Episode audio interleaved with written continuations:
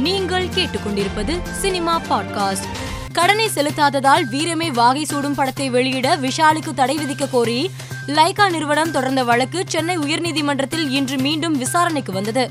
அப்போது ரூபாய் பதினைந்து கோடியை வங்கியில் செலுத்த வேண்டும் என்ற தனி நீதிபதி உத்தரவை எதிர்த்த மேல்முறையீடு அடுத்த மாதம் விசாரணைக்கு வர உள்ளதால் வழக்கை தள்ளி வைக்க வேண்டும் என விஷால் தரப்பு கூறியது. இதை ஏற்ற நீதிமன்றம் இந்த வழக்கு விசாரணையை அக்டோபர் பதினான்காம் தேதிக்கு ஒத்திவைத்து உத்தரவிட்டுள்ளது. இயக்குனர் ஆர். கார்த்திக் இயக்கத்தில் அசோக் செல்வன் நடித்துள்ள நித்தம் ஒரு வானம் படத்தின் ட்ரெய்லர் இன்று வெளியாகி சமூக வலைதளத்தில் வைரலாகி வருகிறது. சமந்தா தற்போது குணசேகர் இயக்கத்தில் சகுந்தலம் படத்தில் நடித்துள்ளார்.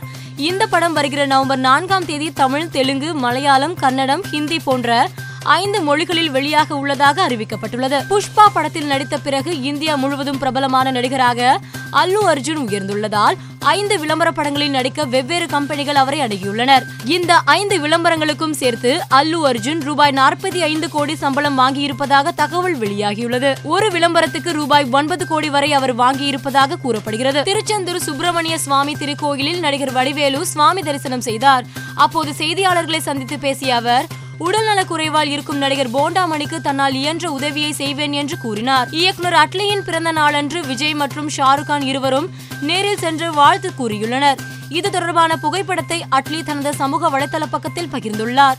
மேலும் செய்திகளுக்கு மாலை மலர் பாட்காஸ்டை பாருங்கள்.